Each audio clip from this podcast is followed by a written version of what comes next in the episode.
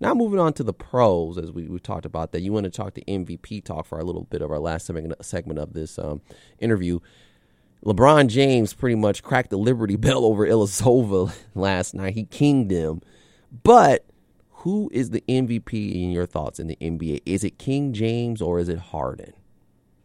Now, you know, last year I was a little bit down on LeBron at this time of the year, but uh, I, I think without question, and, and still there's this disparity in most people's minds, and I don't think the NBA makes it very clear on who's the most outstanding player who who typically wins it mm-hmm. versus who's the most valuable player.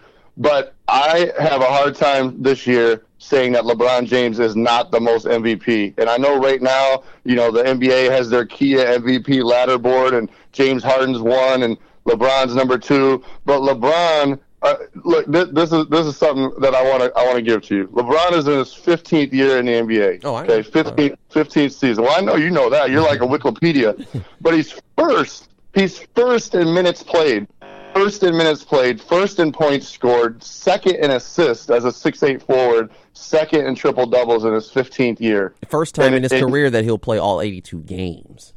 Exactly, exactly, and and, when, and I think that's been by design. He know, he hasn't been resting because last year we were sitting here saying you know the bad boy Pistons didn't have to rest and didn't have to take days off, and you know he's by design playing every game. He's leading the NBA in minutes. Hasn't been talking in his press game, uh, post game interviews that he needs more rest. And in past years, he's been talking about you know needing to come out in, in middle of the game sooner. Um, he criticized Lue. He, uh, he criticized Blatt about not getting to the bench sooner. Now he's not saying a peep, and he's by design leading the NBA in minutes. Has not sat out a game. His shooting percentages from free throw, I mean from field goal and three point, are better than Harden. You know his assists and rebounds are better than Harden. Um, I, I, I mean, to me, LeBron James is MVP, and their teams had their ups and downs. They've had their chemistry issues. They've a zillion, zillion trades you know, coaching, health issues. They don't play hardly any defense, but that dude has been the most valuable individual player to his team this year. Now, you know, if you want to look at Harden scoring and say he's been the most outstanding, that's great. Um, their, their team has the best record. They've been phenomenal. They have gotten blasted a couple times when Chris Paul was out. Like last um, which, week. San Antonio. Which to me, yeah, and to me that that throws up a big red flag. You know, if if you're the, if you're the most valuable and another piece is out and you get blasted, not just lose but get blasted, and it's happened multiple times.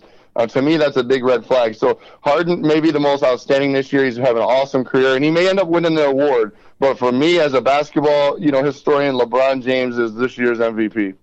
David, we got to hear this because I know you're a LeBron hater. Is he the MVP, or I'm sure you're going to pick someone else, like you did a few years ago, saying Carmelo Anthony was the MVP? Let's hear it, David. Well, that's the, I mean, I had another, you know, NBA veteran say and agree with me, so I'll still leave that. But I mean, I do think that every year and year out, it's always look at the roster LeBron and kind of build around him to kind of lead that and the way that he leads year in and year out. Of course, when you take LeBron off Cleveland, there's a considerable drop off. Like that's evidence. But I do think when we think about most valuable versus most outstanding, it's almost to the point where kind of I don't know if it was brought up during kind of the Jordan era where you could just give it to Jordan every year, where there does need to be two different kinds of awards. What two different kind of awards? Think, well, for most valuable and then most outstanding, because I think people are, are starting to kind of think of most valuable as most outstanding, whereas most outstanding is kind of statistically who's the best, who's put up the best numbers, which I think this year James Harden would be kind of that most outstanding player. But in terms of most valuable, yeah, it's LeBron. Because okay. if you kind of just looking at what LeBron does year in, year out, like it has to go to him. Hmm because yeah. there's not another player that has that kind of impact that LeBron has for the Cavaliers.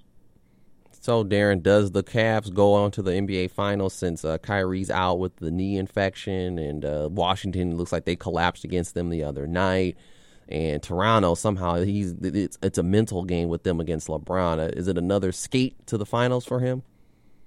You know, I, I thought this was the year for the Celtics, but but uh, you know, the Celtics can't beat Cleveland without their two best players. I mean, you know, they they've lost their two best players now, and they're still going to be well coached and good and tough. Um, but uh, yeah, I don't see Toronto uh, beating Cleveland in a series, and and Washington, you know, is, is a good team as well. But I just, yeah, I don't see them, you know, winning enough times to, to clear out a series. So um, I, I do think that Cleveland uh, avoid avoid another late injury um, will be into the Eastern Conference Finals. And I don't necessarily think they can beat any of the teams in the West. But here's the wild card: if we are correct, and Cleveland pretty quickly, you know, either sweeps or one loss series gets to the Eastern Conference Finals. Um, you know, they may be more rested and more fresh because I do think there's going to be a couple battles and wars in that second and third round in the West. I'll tell you this. Do I think they could beat Golden State? Possibly not. I mean, a healthy Golden State. Even if Steph's out, I think Kevin Durant is is, is someone that they uh, should have to deal with. But if they play Houston, I think they can beat Houston. I just don't, you know, Mike D'Antoni, as I like to call him. I don't say include the D because he doesn't coach defense, but I think James Harden and Chris Paul they have known to shrink in the playoffs in big moments, and you know I think they have explosiveness to get through the Western Conference. But I think if the Cavs want a good shot at winning the NBA Finals, I think the one team they could probably do it against is the Rockets. What do you think? Uh, one hundred percent, they have a better chance against Houston. You, are right. They've they've there's there's individuals on that team who have disappeared um, on the biggest stage in the past, and they just don't have that pedigree. Where Golden State's been there before you know the Rockets don't have guys that, that necessarily have been through that. So and their style of play more is more conducive to um, you know the Cleveland being able to, to to fare with that. So you're right. Golden State will be very tough, um, but you know Houston um, would be more more likely, more more believable for Cleveland to be able to be successful. So the last thing here, uh, been to get out of here. Uh, why hasn't Anthony and uh, Paul George and w- Russell Westbrook worked out to where they're probably the top three teams in the West. Man, they are so talented, but I'm, I, I, you know, how can I say this positively as I can? you know, there's just a couple guys in the NBA, and and fortunately, I had one of them last year with the team I work for. But there's just a couple guys in the NBA that you just can't win with, and they may have acquired one of those guys. Um, there's there's about four guys in the NBA that are considered you know top 15, top 20 guys in the NBA that you just can't win with. They don't ever win anywhere of anything of merit, and that's just uh, and that I think that's sort of what what's happened um, with with Oklahoma City. I mean, they, they got some horses. Uh, some nights they look phenomenal, but they're just not able to do it night in and night out. Um, and and and on the offensive and defensive end at the elite level, and and they beat the teams that they're supposed to, and they look good, and they finish you know middle of the pack. And I think you know I, I think they uh, and I respect their front office maybe as much as anyone in the NBA. I think they're phenomenal. Uh, but I was really puzzled when when when they picked up the gentleman from New York um, last year, and uh, and and I, I just don't know that that was the right decision. I love Paul George being with them. Um, you know, they they've put all their stock in the Westbrook and they've been riding with him, so I'm good with that. Uh, but I, I, I think that they're going to have a hard time keeping Paul George now because of the results this year. You know, it'd be one thing that they didn't necessarily have to win the championship, uh, but if they didn't make it to the Western Conference Finals, then I think that, that this has been a uh, a disappointment and a mistake. And if they mess around, they could miss the playoffs entirely because it's such a it's all clumped together. I mean, it, correct. It, you know, but you're you're right. And this is that, that that gentleman from New York was a guy that David the Man of God Harris was really high on. Um, now back then he was a little bit better, but it seems like his game is kind of just kind of falling off. Well, he's he's hitting that age too, where it's you know where some guys can maintain it, some guys like rapidly decline. I mean, he's still one of the best individual players um, but you know, th- there's just guys like Lance Stephenson, Josh Howard, or not Josh Howard, Dwight Howard, Carmelo Anthony. They just over and over, they just they just kind of come up with the same results. And, you know, I think Boogie Cousins is kind of going to be one of those. Uh, I've always thought that he's he's impressed me a little bit this year.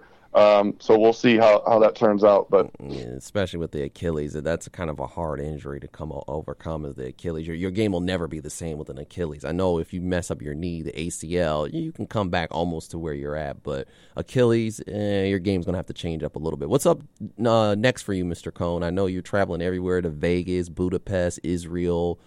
uh, even Miami. Where, where you going, man? What's up next for you?